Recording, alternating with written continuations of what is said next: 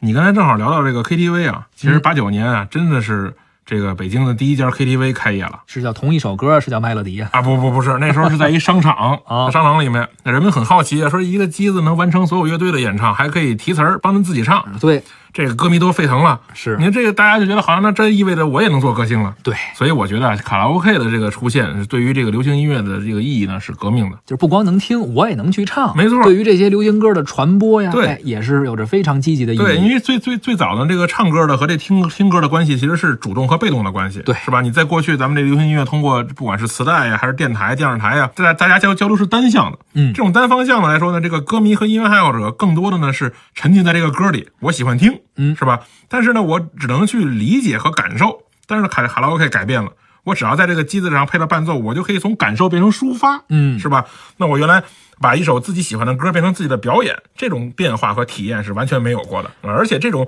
卡拉 OK 平民化的消费，那使得这个呃音乐爱好者从最早的喜欢听到能唱啊，慢慢的成了新的群体，然后呢也开发出这个音乐产业的新的这种消费阶级。其实我觉得它是改变了整个行业的格局的。而且呢，你会发现很多咱们在上世纪七八十年代流行的一些娱乐模式，如今已经不流行了。就比咱咱俩经常说的，希望观众给咱们写信呢。对那其实咱们现在已经 不不写信了，对大家就因开玩笑。 但是您要给我们写，我们 能收啊，是，但是我们给你给给不给您回那不好说 啊。。对，但是卡拉 OK 是从那个时候开始，至今还很火呀。还有啊啊，人家虽然形式可能有些变化，没错可能变成什么迷你唱吧，是是是或者变成一个 A P P，啊对，哎变成什么量贩式也好，是对各种各样的。而但是关键是，如今依然是咱们都市人的这个重要的娱乐生活中的一部分。是尤其像咱这年纪，你说往上往上够，咱够不着打高尔夫球那么多钱。对往下咱又不愿意跟这帮小孩谈玻璃球了，是怎么办呢？那就唱 KTV，好像依然还是我们一个比较主流的娱乐方式。对，所以你很难去想象说一个娱乐方式流行了这么多年，它依然在风口浪尖上。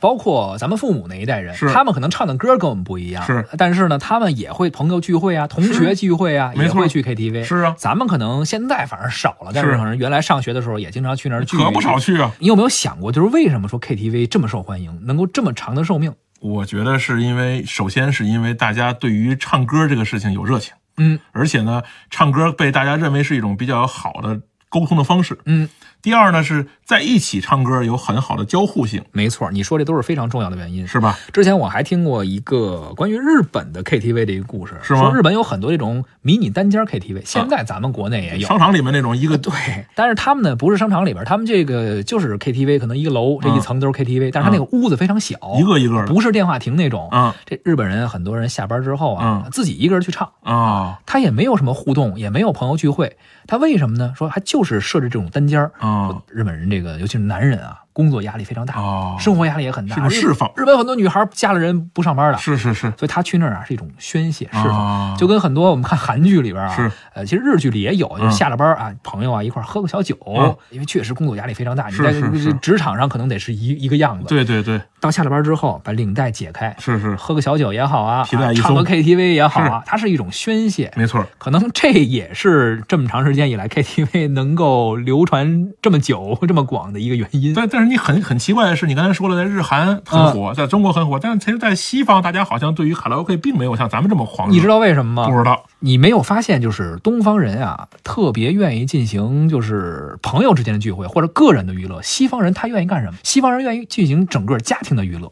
比如哦说一块儿这个家庭都是哪个棒球队、橄榄球队的球迷，嗯到周末一块儿啊，或者几个家庭一块儿聚一聚，哦或者说这个呃自己家庭一块儿带着孩子一块儿去看这个球去哦。为什么？包括英国有很多呃百年俱乐部，是是这个小球迷恨不得从自己小时没错候跟着爸妈、跟是，着爷爷奶跟奶、着爷爷奶奶一块儿看他是特别愿意这种集体的这种家庭娱乐。啊。中国人好像更愿意朋友之间聚。你能想象一下，周六周日咱陪父母吃个饭很正常，哦嗯，他是而你会跟父母一块儿看个戏，反正少，我觉得少东方人和西方人的一个区别啊不一定客观啊不。是因为咱们唱歌比他们好听，